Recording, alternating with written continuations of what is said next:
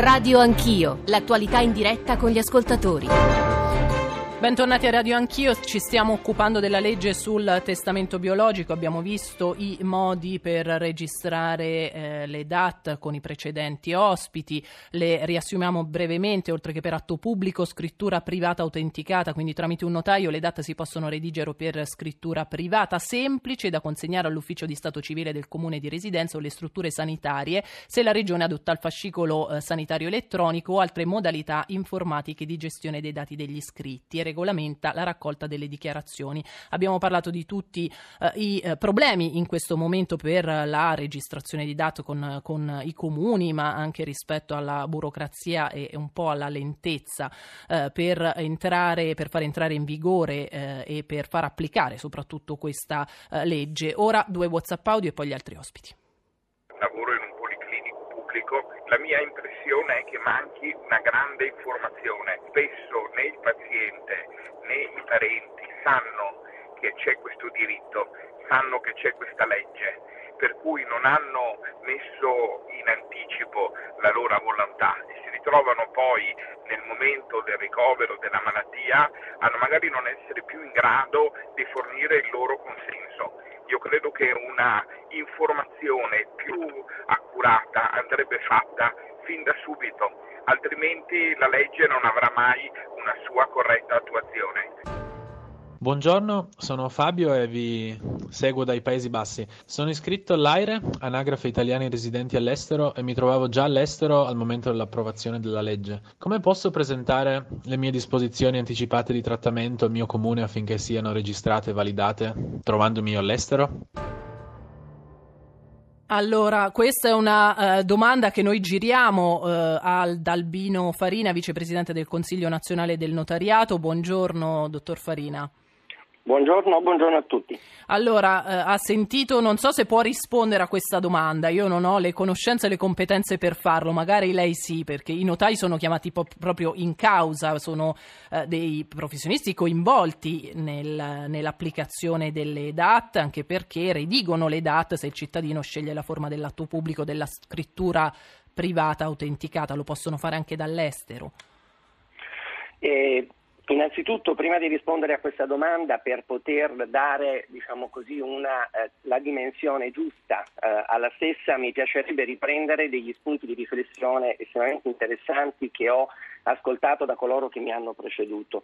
Mi è piaciuto molto chi ha sottolineato l'importanza della informazione sì. e il pericolo che possiamo correre tutti di banalizzazione di un istituto così importante, tanto che la legge lo mette al centro richiamando i principi fondamentali della Carta Costituzionale e anche della Carta dei diritti umani dell'Unione Europea, quindi l'importanza di una scelta consapevole dell'autodeterminazione, se non c'è informazione non c'è consapevolezza e quindi la libertà in effetti si esplica appunto male. Informazione significa naturalmente consulenza, cioè significa interazione con un medico perché è fondamentale aver acquisito, come lo stesso testo della legge sottolinea, delle informazioni mediche sulle conseguenze delle proprie scelte, ma significa anche fare un'operazione culturale e capire che le DAT sono come un abito su misura, e cioè rispecchiano i singoli specifici casi, quello che un modulo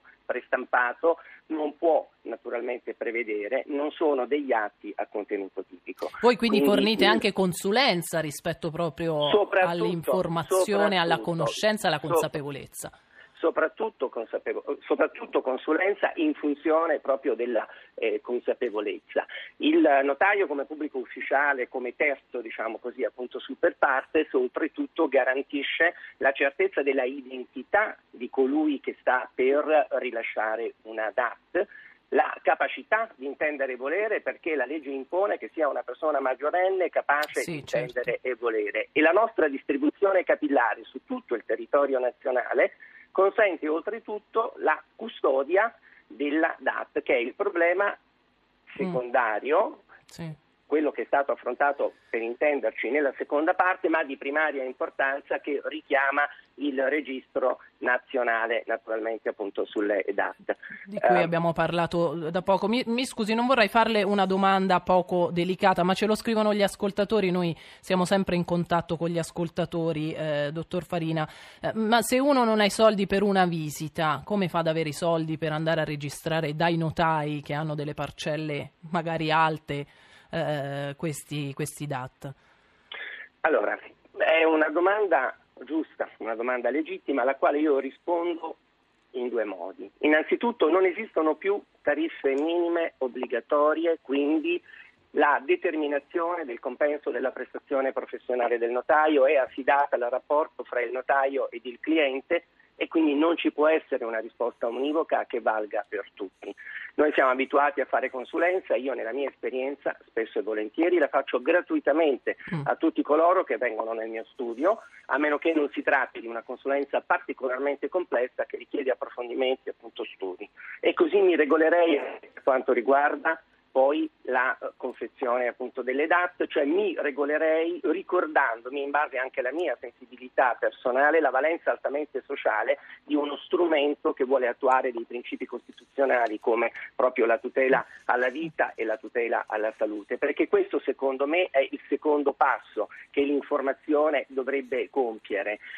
Mi è piaciuto molto chi ha detto che non si tratta di un testamento di fine vita, cioè di un testamento che delinea semplicemente appunto il percorso di fine vita. È un testamento di vita, diventa un'occasione di programmazione della stagione, chiamiamola appunto autunnale, della stagione delle fragilità e delle debolezze. Siamo un paese con una popolazione anagraficamente piuttosto in età avanzata, la media dell'età appunto si eleva, in funzione della previsione di un'eventuale malattia, ma anche semplicemente appunto della vecchiaia, il testamento biologico, cioè la DAT, diviene anche lo strumento non soltanto per limitarsi ad indicare i trattamenti sanitari, consentire o rifiutare determinati accertamenti diagnostici, potrebbe essere anche lo strumento per, per esempio, designare l'amministratore di sostegno che è colui che ci affiancherebbe anche nella gestione di altri aspetti patrimoniali oppure per esempio per determinarci in ordine all'espianto di organi, per dare disposizioni anche di altro genere. Anche questa è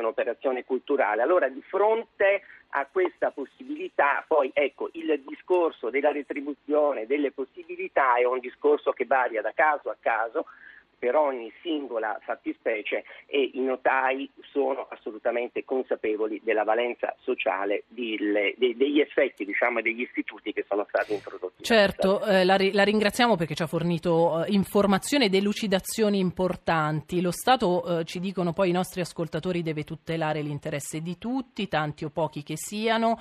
Eh, ci raccontano appunto che ad Albenga, su iniziativa di un'associazione locale, il registro delle mh, disposizioni di fine vita era già stato istituito istituito prima dell'approvazione eh, della legge ehm, e eh, parlano anche di medici di famiglia. Perché non possono essere i medici di famiglia a fare questo lavoro di informazione? Questa domanda io ringrazio Albino eh, Farina, vicepresidente del Consiglio nazionale del notariato e ehm, saluto e do la parola a Mario Riccio. Buongiorno dottore. Buongiorno, grazie dell'invito. E buongiorno anche a Maurizio eh, Canavese che ha una storia molto importante, molto anche dolorosa, però che noi vorremmo raccontare. Buongiorno eh, Canavese, buongiorno. grazie per essere con noi.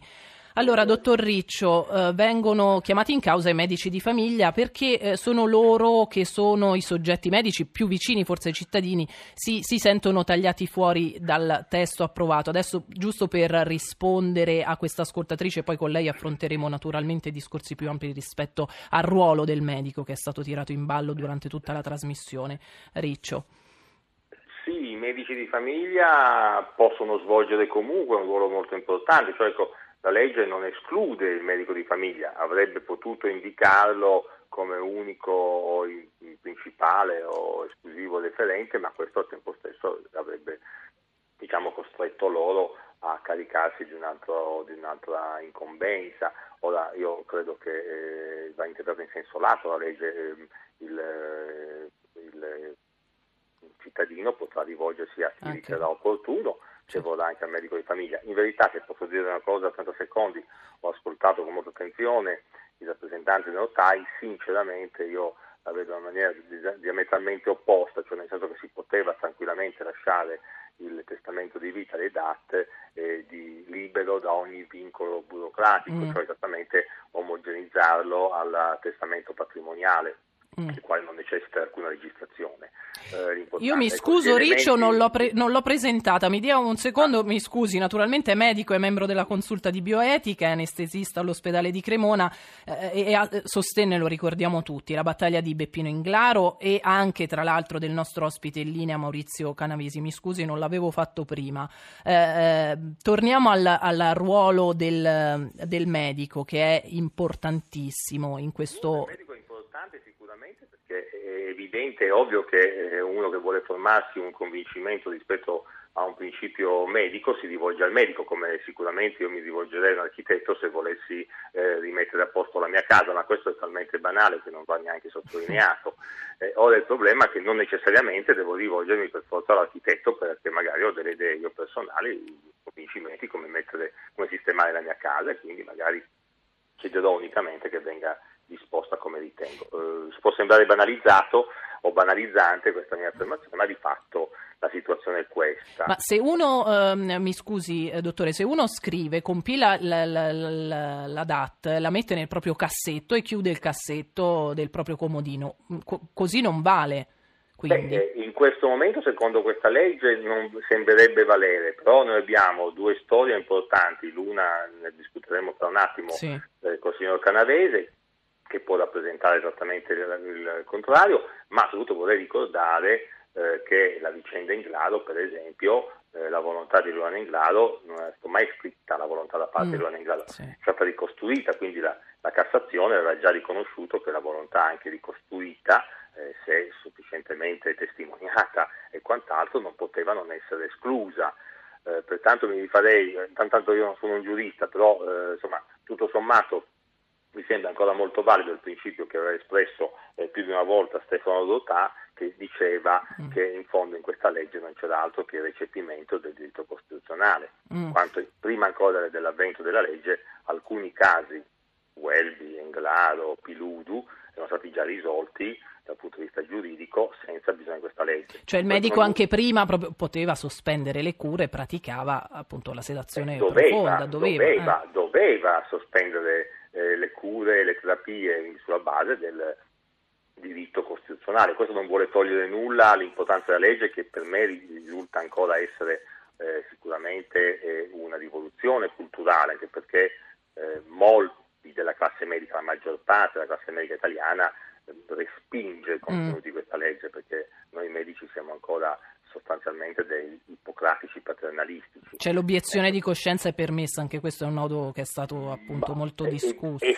e, e, da un punto di vista strettamente formale non è contenuto nella legge l'obiezione di coscienza, anche se secondo me la legge presenta alcune ambiguità che poi la, la aprono molto l'obiezione di coscienza, però sinceramente noi sentiamo eh, proprio venire dalla classe medica, da alcuni parti della classe medica, proprio la, questa idea che ci, sarebbe dovuto introdurre l'obiezione di coscienza, non ultimo il presidente dell'Ordine dei Medici Nazionali, mm. che eletto pochi giorni dopo che è stata promulgata la legge, ha fatto un riferimento esplicito dicendo che in questa legge insomma, il ruolo del medico veniva messo in secondo piano, cioè ritornava pienamente eh, questo paternalismo ippocratico. Insomma, il principio è questo, noi medici quando un paziente è malata vogliamo di fatto tu cure, togliere le libertà individuali rispetto mm. al suo diritto, cioè è una formazione proprio culturale, culturale. Ci, vorranno ancora, mm. ci, vorranno ancora, molti decenni per ritenere che eh, il paziente nel momento stesso in cui ha una malattia non per questo perde la sua capacità di autodeterminarsi in materia sanitaria. Certo. Cioè, gli riconosciamo la, la, possibilità di determinarsi in altre materie, economica per esempio, o politica. Sì. Un medico non, non, dare, non, non, obbligherebbe mai un suo paziente a votare per un partito no, sulla base di lei è malato Però, per non può votare. Certo. Però, Però sul, so, sono temi che coinvolgono, sono complicatissimi. della sanità e fa così, perché eh. dice lei è malato, non può capire, quindi decido io per lei.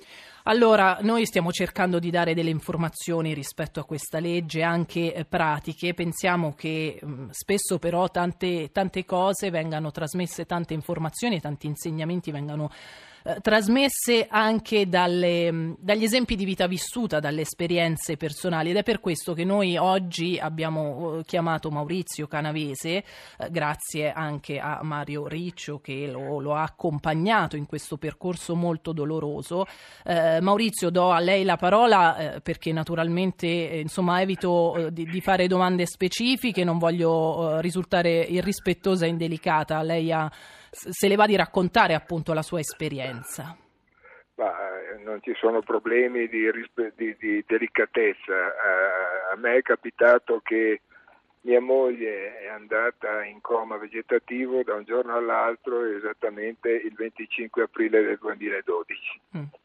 Eh, io mi sono ritrovato con uh, la donna che mi aveva accompagnato per tutta la vita, che da un giorno all'altro era ridotta a un vegetale, alimentata con un tubo nello stomaco, con l'ossigeno per respirare, immobile in un letto senza nessun tipo di, di cognizione.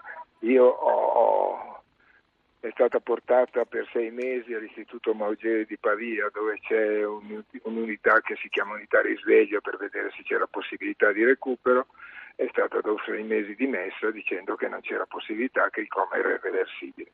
Da allora è rimasta in un letto di ospedale per oltre sei anni. Mm. quando è stata, siccome mia moglie aveva fatto un testamento, avevamo fatto tutti e due quando avevamo visto quello del professor Veronesi, mm. aveva fatto un testamento biologico scritto a mano su un pezzo di carta, non avevamo pensato di farlo registrare perché era una cosa che abbiamo fatto così più, più, più, mm, anche perché non c'era la legge ancora. Esatto, eh. esatto. Avevamo visto questo esempio di Veronesi, mia moglie aveva il terrore di una cosa del genere perché aveva avuto una storia familiare di sua madre che era stata in, in rianimazione e vederla così l'aveva molto colpita, infatti mi diceva mm. Maurizio io non voglio stare coi tubetti. E morale, qua, io mh, ho vissuto per molto tempo con un profondo senso di colpa per non poterla per non poter soddisfare la sua volontà, cioè mi sentivo veramente in colpa, ho perfino pensato di farle io un'iniezione, poi tutti mi hanno sconsigliato, mi hanno detto no, vai nelle rogne, sei pazzo, ma mi sentivo, dover, mi sentivo di doverglielo, perché lei l'avrebbe voluto fortemente, era una persona particolare con un forte, un forte carattere, un, era una donna eccezionale. Comunque, quando è, stato, quando è venuta fuori la legge ho detto beh adesso non hai più scuse, mi sono attivato sono andato in ospedale a chiedere, siccome io fra l'altro ero nominato amministratore di sostegno di mia moglie, sì. ho chiesto di interrompere le terapie. Loro mi hanno detto che la nomina di amministratore di sostegno non prevedeva esplicitamente questa facoltà e che quindi c'era la necessità di un'autorizzazione da parte del giudice tutelare. Io mi mm. sono rivolto al giudice tutelare, ho avuto la fortuna di trovare una persona eccezionale perché ho trovato un uomo che oltre ad avere uno spessore umano ed empatico straordinario, è stato anche molto puntuale, molto professionale, tant'è vero che ha voluto sentire dei testimoni che confermassero la volontà di mia moglie. Io gli ho portato degli amici di famiglia che hanno confermato questo, fra l'altro c'è, stata anche un'amica di famiglia che ha detto guardi io non lo posso dire perché io con, con Ornella non ho mai parlato di questo. Mm. Quindi comunque Però il giudice, il giudice ha autorizzato. ha autorizzato questa cosa. Ho aspettato dieci giorni perché la procura, la procura, della Repubblica poteva fare opposizione, non è stata fatta opposizione. Eh, l'ospedale ha accettato, hanno interrotto le terapie, l'hanno messa sotto sedazione profonda e l'ho seppellita ieri. Maurizio Canavese, grazie. Lei Prego. è riuscito quindi a far rispettare con tanti anni, forse di ritardo, le volontà di sua moglie. La ringraziamo troppo, per. Troppo. La ringraziamo per per questa testimonianza. Lei eh, aveva chiamato la malattia di sua moglie, diciamo un incubo proprio per tutta questa sofferenza. Mm, abbiamo voluto proporvi questa storia perché forse insegna anche questa storia, come insegna anche la legge, tutte le informazioni pratiche che eh, speriamo vi siano eh, utili. Naturalmente l- l- la legge, ci sono tanti, tanti moduli online per capire come eh, si fa concretamente il testamento biologico che invitiamo a vedere anche anche su internet.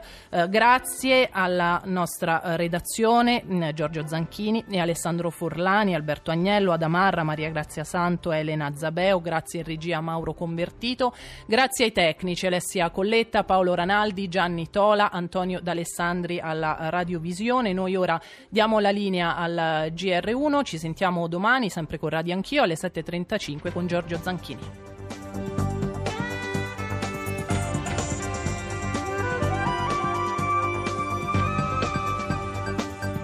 Rai Radio 1